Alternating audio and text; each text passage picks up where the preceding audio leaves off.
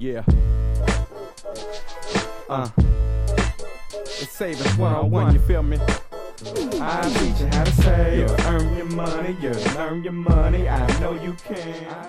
Welcome, wealth builders, to Cafe Moolah, your spot for wealth building information, wisdom, and a pep talk. This is 100 Wealth Building Secrets with James Marshall, podcast episode number eight.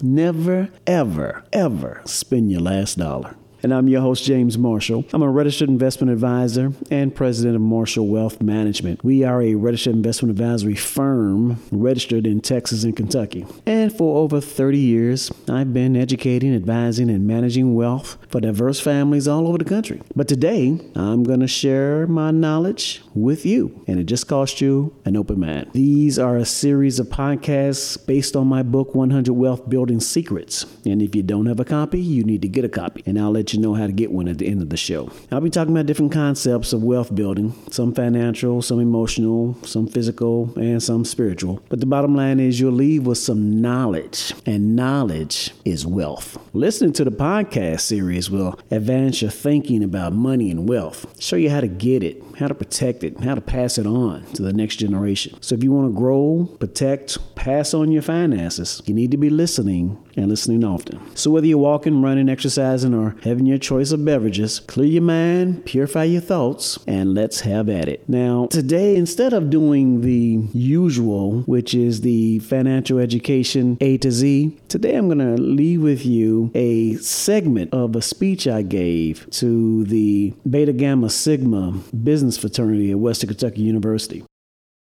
You know, it's truly an honor to be here talking to you today, and I'm humbled by the invitation. You know, after I sent the email to Sherry agreeing to speak, I was a little concerned about what I might say to this group of ambitious overachievers. And then when Sherry emailed me in bold type, and said she needed my topic and she needed it right away. I was fully committed to my concerned state. I mean, I was really nervous at that point. What should I say today? Should I try to be witty? Should I drop some profound worldly knowledge on you? Well, after thinking about it, it really came down to one thing. I decided to tell you guys to run. Run like your life depended on it because it does. You're going into a world of business, a world I call planet rock. And it is fast, furious, and not always accommodating. So I would tell you to be sure to take care of your family, to have at your church, and give back to the university, WKU, or give to your community. But I need to tell you something else, the most important thing. Run. When I first started in the financial services business with Merrill Lynch back in 1988, man, I thought the hard work was over. I had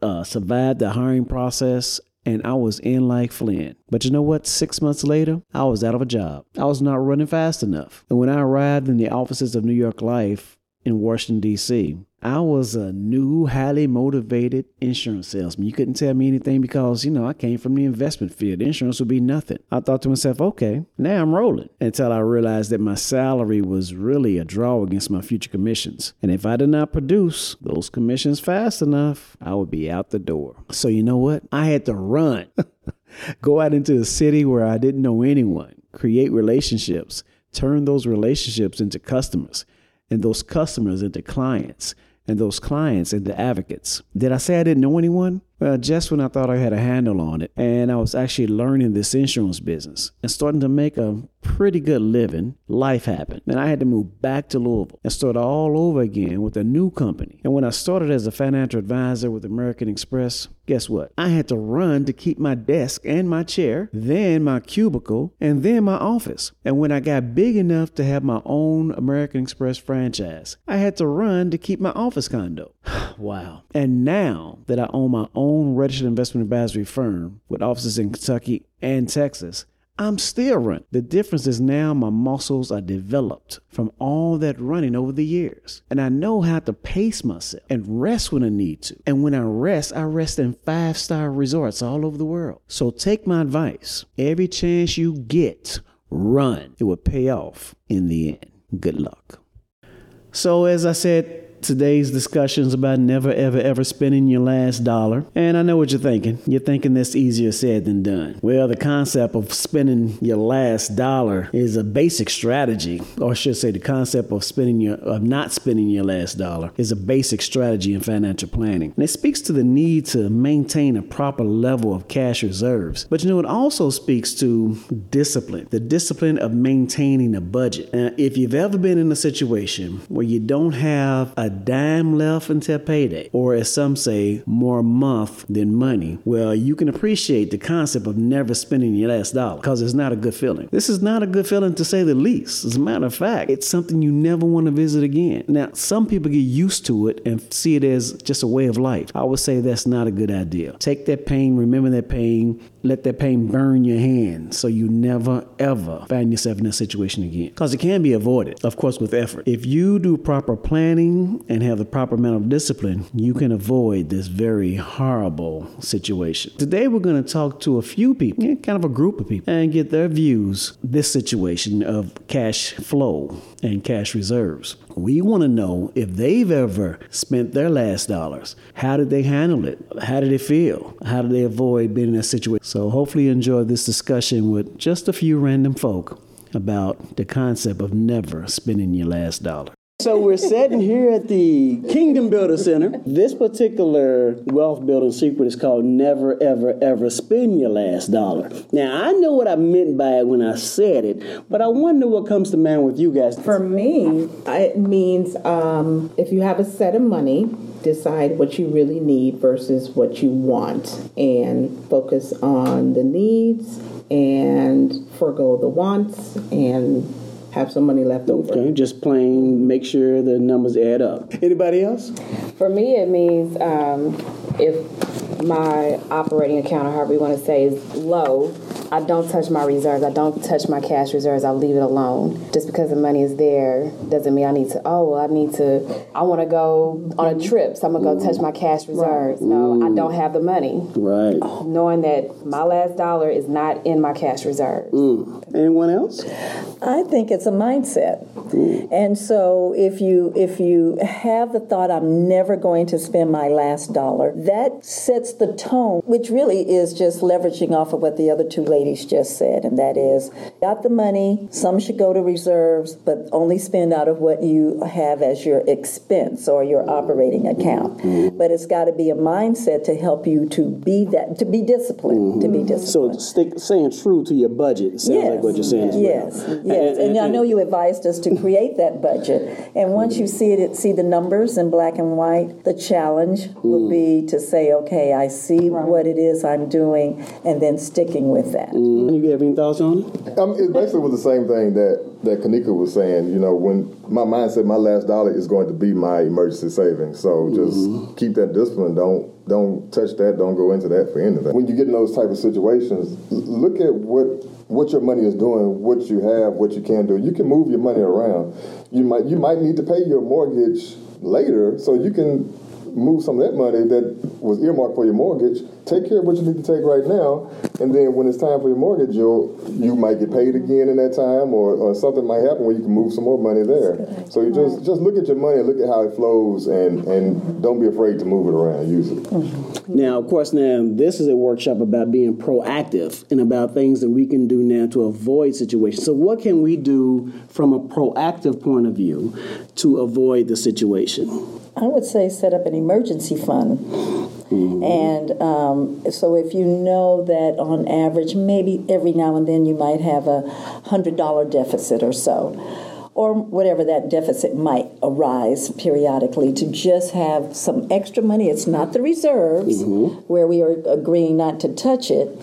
And it's not your regular cash flow where you Well, now let me interrupt you because the cash reserves we can touch if we have an emergency, Oh, okay. but we just don't want to deplete them. I see. As a matter of fact, the cash reserve exists primarily for that type of a thing. Okay. I personally was making a distinction there. Okay. And I was saying cash reserves are not to really be touched. Mm-hmm. And then I would set aside a smaller amount called my emergency funds. Okay. And then that would, so for me, that would be two different kinds of accounts. Okay, mm-hmm. but and, and and you can do that, but it's really more of a semantics thing from that point of view because cash reserves and emergency funds interchangeable. Okay, thank Now, you. you might say that uh, one month's worth of your cash reserve is your emergency money. Mm. You might do it that way. But whatever works for you to stick with the plan, that's what you want to Okay. Mm-hmm. maintain. That is for sure. Now, another thing you might think about is we all have family, right? Mm-hmm. And we don't always like them, but they family. I believe in the concept of family banks. So if it's you and your siblings or your cousins or nieces or nephews or uh, aunts and uncles, why can't you pool your money? Each put in five hundred dollars, and you open up a family bank, which can just be a regular savings account that you just earmark special account, and then that money is there to offset for someone who has an emergency that pops up. Now, as it gets more advanced, you can use that money for other things like buying property and expanding the multifamily wealth. But in the beginning, it can be a very good source to uh, be a stopgap for where you fall short in cash reserves. What do you think about that? I like that. We, I'm currently actually in a concept in the. Uh, I grew up in the islands. In the islands, we have something that's called a box, and there's like ten to twelve people in it, and each person every week they'll put a hundred dollars aside, and every week somebody is designated to get that bulk money, and we keep doing that. oh, Like it'll last for about three months, uh, or twelve. If it's twelve people, twelve weeks, so three months, and we keep doing that over and over. And what you find is that sometimes you're able to, when you get that bulk money, you're able to move it over to cash reserve to try to or handle an emergency without maybe the a big bill needs to be paid next month, and I know from today, and it has to be paid March first. I won't have the twelve hundred dollars, but I can ask for that week of March 1st, and I'll have the $1,200 from everybody putting together that pool. Listen, I want to thank you guys for taking time to talk to me. You gave some really good insight, some good thoughts, good ideas, and I'm going to share this with my listeners. I'm sure that someone is going to be inspired. Thanks so much. Thank you. Thank you. All right, that's a pretty good discussion. But just remember, it begins with knowing what it costs you to live each month, fixed and variable expenses. Once you know your cost of living, you subtract it from what you're actually making each month. Know your monthly income, know your monthly expenses. If you have something left over, this is called discretionary income, and that's a good thing. If you don't have anything left over, this is called a deficit, and that's a problem. And if it needs to be fixed, it needs to be fixed fast. So cut, cut, and cut some more. Be aggressive and be deliberate in your efforts of reducing your spending. That needs to be your number one concern. Find out where you can cut and cut it. You want to first start with the variable expenses and then move to the fixed expenses. And don't stop until you've actually cut 10% of your spending. And while you're in the process of fixing your cash flow problems, you might even want to delay some of the bills. So if you're trying to build up three months cash reserves, uh, maybe delay some bills that you can until after you've gotten close to that to that point. You maybe even delay putting money into your 401k until you can get your cash reserves built up. The main thing is you want to avoid spending your last dollar. And that can only be accomplished by controlling your spending, building up some cash reserves, knowing where each dollar is going, knowing how much is coming in each and every month. Now, it's only one thing left to do. Go out and build wealth. See you next week. Yeah. Uh. It's savings one on one, you feel me? I teach you how to save. Earn your money, you earn your money.